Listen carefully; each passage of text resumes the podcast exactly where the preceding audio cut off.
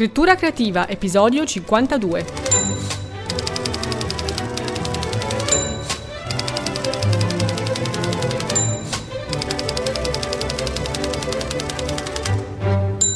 Sei esercizi per trovare l'idea giusta per il tuo libro.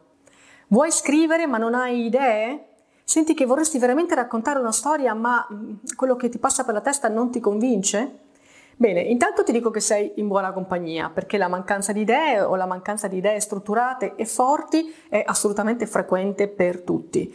E poi ti dico anche che se sei consapevole di questa mancanza di idee sei già al primo passo, perché è molto importante essere consapevoli di non avere un'idea abbastanza forte. E molto peggio sarebbe se tu ti mettessi a scrivere senza avere un'idea o senza averla verificata. Magari hai un'idea, però non hai strutturato bene il progetto, sei partito a scrivere così tanto per e poi puntualmente ti areni. Ancora peggio, eh, a mio avviso, è il modo di affrontare la scrittura di alcuni che si lanciano in un progetto soltanto perché va di moda quel genere, va di moda quel tipo di eh, narrativa e si buttano a scrivere tanto una storia da dire, da raccontare la trovo. Ecco, no, non funziona così e infatti puntualmente non la trovano. Ci vuole l'idea giusta e poi bisogna strutturarla, progettare prima di scrivere. Ma se le idee mancano, ci si può in qualche qualche modo aiutare, si può in qualche modo aiutare la nostra creatività, anzi è una cosa che dovremmo fare costantemente anche quando ci sembra che in realtà le idee non ci manchino, perché se vogliamo scrivere sicuramente la prima dote che dobbiamo mantenere sempre attiva è la nostra creatività. Come fare? Io oggi ti voglio dare sei consigli, sei spunti di esercizi, a volte sono un po' particolari, forse un po' buffi, che però ti consiglio di provare a mettere in pratica. Non ti costa nulla, sono comunque esercizi che vanno a stimolare la tua creatività. La nostra creatività è un procedimento che non segue sempre un filo razionale e un filo logico, per fortuna, altrimenti poi non sarebbe nemmeno così creatività.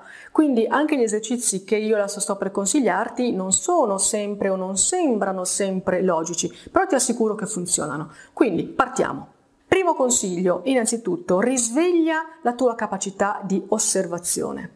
Questa è una capacità fondamentale, è la capacità del bambino di guardare ad oggetti anche molto semplici e di meravigliarsi. E noi da adulti la perdiamo, è normale che sia così.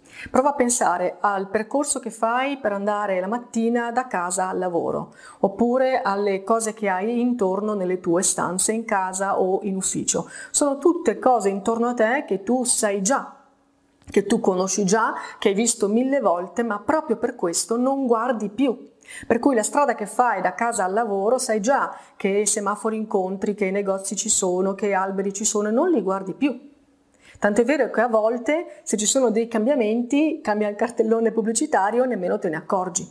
E allora quello che dobbiamo fare è abituarci, sforzarci, ma all'inizio proprio deve essere uno sforzo perché non ci viene spontaneo, sforzarci di guardare ad oggetti normali intorno a noi in modo nuovo. Allora, per esempio, prendi una penna dal tuo portapenne in ufficio e la guardi, dici oggi faccio un esercizio di osservazione su questa penna. E la guardi nei suoi dettagli, certo è una penna, non avrà grandi caratteristiche, ma ti stai obbligando ad osservare nei dettagli un oggetto che davi per scontato. Cominci con la penna e il giorno dopo passi per esempio al panorama che vedi dalla tua finestra, dalla finestra della tua camera, dalla finestra del tuo ufficio e prova a guardarlo con consapevolezza. E ogni giorno cerca di osservare qualcosa o qualcuno con consapevolezza. Fai questo esercizio di osservazione consapevole continuamente. Ricordati ogni tanto di osservare con attenzione. Questo manterrà attiva, allerta la tua capacità di osservazione che è fondamentale per raccogliere idee, perché alla fine le idee ci vengono dall'esterno, gli spunti di storie nuove da raccontare sono tutti lì intorno a noi, dobbiamo soltanto essere pronti a recepire i segnali, quindi dobbiamo essere come delle rice trasmittenti sempre attive. Il nostro compito è quindi quello di mantenere attiva, ben funzionante la nostra rice trasmittente.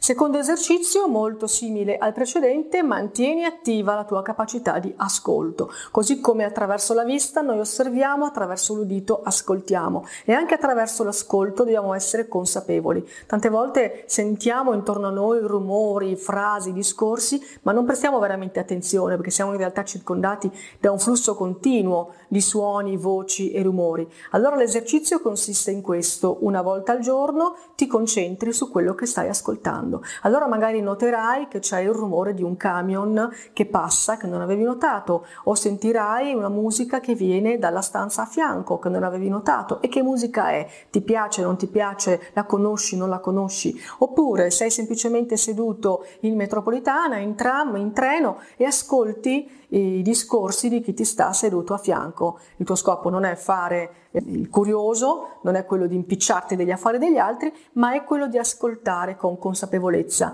Quindi prestare attenzione a un canale di percezione importantissimo, quale è quello dell'udito, così come prima abbiamo cercato di prestare attenzione a quello che arriva attraverso il canale percettivo della vista. Sono esercizi simili che ovviamente hanno lo stesso scopo, mantenere viva, attiva, sempre funzionante la nostra riccia trasmittente sensoriale. Terzo esercizio, fai cose insolite. Questo è molto più eh, stimolante, forse però è anche più difficile da realizzare. Fai qualcosa che non hai mai fatto. Fallo soltanto per te, fallo quando nessuno ti vede, ma fallo. Per esempio, non ami cucinare, non ti interessa cucinare? Bene, cerca una ricetta su internet, guarda un tutorial su YouTube e mettiti a fare i biscotti.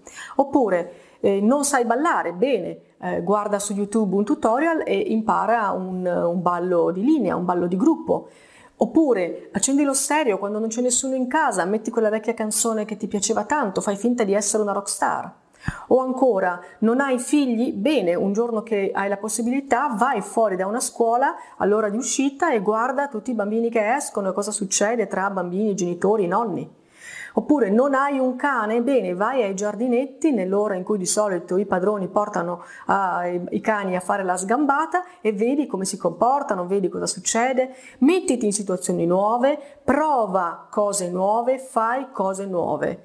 Cose semplici, cose piccole, indossa un vestito che non avresti mai il coraggio di mettere fuori, ma lo fai soltanto per te, davanti allo specchio in camera tua. Oppure tiri fuori quel vecchio scatolone dove sono stati riposti tutti i costumi di carnevale di quando eri piccolo, prova a vedere eh, se ancora qualcosa ti sta, metti una maschera, vedi l'effetto che fa. Questo è lo scopo, metterti in situazioni nuove, trovare abbinamenti nuovi, eh, anche strani, non consueti, per stimolare una reazione. Quindi prova a fare cose nuove per rompere gli schemi, anche per prenderti meno sul serio e quindi per abbassare anche le aspettative che ciascuno di noi ha di se stesso e mettiti in condizioni nuove. Vedrai che succederà qualcosa e il tuo compito è osservare che cosa succede, quali sono le reazioni emotive che hai innanzitutto e quali sono le sensazioni che provi, anche fisiche oltre che emotive. Scoprire le connessioni nuove della realtà. Lo puoi fare soltanto mettendoti in realtà nuove. Quarto consiglio, prendi appunti. Cerca di essere sempre pronto a prendere appunti. Adesso esistono molte app per gli smartphone per prendere appunti sia in modo scritto sia appunti vocali. Fai come vuoi, io sono ancora della vecchia guardia, quindi mi piace ancora scrivere con carta e penna. L'importante è che tu sia sempre pronto a prendere nota. Di cosa? Delle idee che ti vengono degli spunti, delle frasi che leggi che ti colpiscono o di quelle che senti che ti piacciono, delle connessioni strane che hai verificato, di piccoli particolari, di piccoli dettagli, tutto ciò che ti colpisce, che ti passa per la testa, che ti sembra curioso, buffo, simpatico, doloroso, allegro, lo devi segnare, devi essere sempre pronto a prendere nota, perché la maggior parte delle volte noi vediamo qualcosa che ci piace, che ci incuriosisce, diciamo ah questo è bello, me lo devo ricordare per quando scriverò e ci sembra in quel momento che non potremo dimenticarcene mai, perché è davvero una cosa così buffa, è davvero una cosa così bella, come potremo mai dimenticarcene? Ecco, due ore dopo ce ne siamo già dimenticati. È normale, siamo talmente presi da mille cose, siamo bersagliati da talmente tanti spunti che è assolutamente normale. Quindi non fare affidamento sulla tua memoria perché stiamo parlando di dettagli. I dettagli spesso si perdono. La regola è prendere appunti, essere sempre pronti a prendere nota. Il quinto consiglio è quello di creare la tua scatola magica. Può essere una scatola vera e propria, una vecchia scatola di scarpe, oppure può essere una cartella all'interno del tuo computer. L'obiettivo è quello di mettere dentro questa scatola tutto ciò che ti colpisce, come il discorso del prendere appunti. Se trovi un ritaglio di giornale che ti ha colpito, una fotografia, oppure una frase, una citazione, un brano di un testo, tutto quello che ti colpisce, anche se non sai perché ti ha colpito, anche se non è in connessione con l'argomento che pensi di trattare nel tuo prossimo libro, non ha importanza, in qualche modo ti ha parlato perché ti ha colpito, quindi deve essere messo da parte in un luogo dove tu puoi andare a riprenderlo. Lo scopo di questa scatola magica eh, non è soltanto quello di creare un archivio di spunti per il tuo prossimo libro, ma è anche quello di avere un luogo pieno di spunti per la tua creatività. Potresti per esempio una volta all'anno aprire la tua scatola magica, sfogliare quello che c'è dentro, vedere gli oggetti, i pezzi che hai eh, conservato e vedere che cosa ti smuovono, che cosa ti dicono, ti ricordano esattamente il momento in cui li hai collezionati oppure non ti ricordi nemmeno dove, come e perché avevi selezionato quell'oggetto, non importa, fa tutto parte del nostro gioco di stimolo continuo della nostra creatività. Infine, sesto consiglio per avere nuove idee per il tuo libro è quello di pensare ad altro. Sembra un consiglio in controtendenza, ma in realtà è così. Se tu cerchi l'idea per il tuo prossimo libro e non ti viene in mente niente, incaponirti, intestardirti sulla ricerca di una nuova idea è il modo migliore per non avere idee.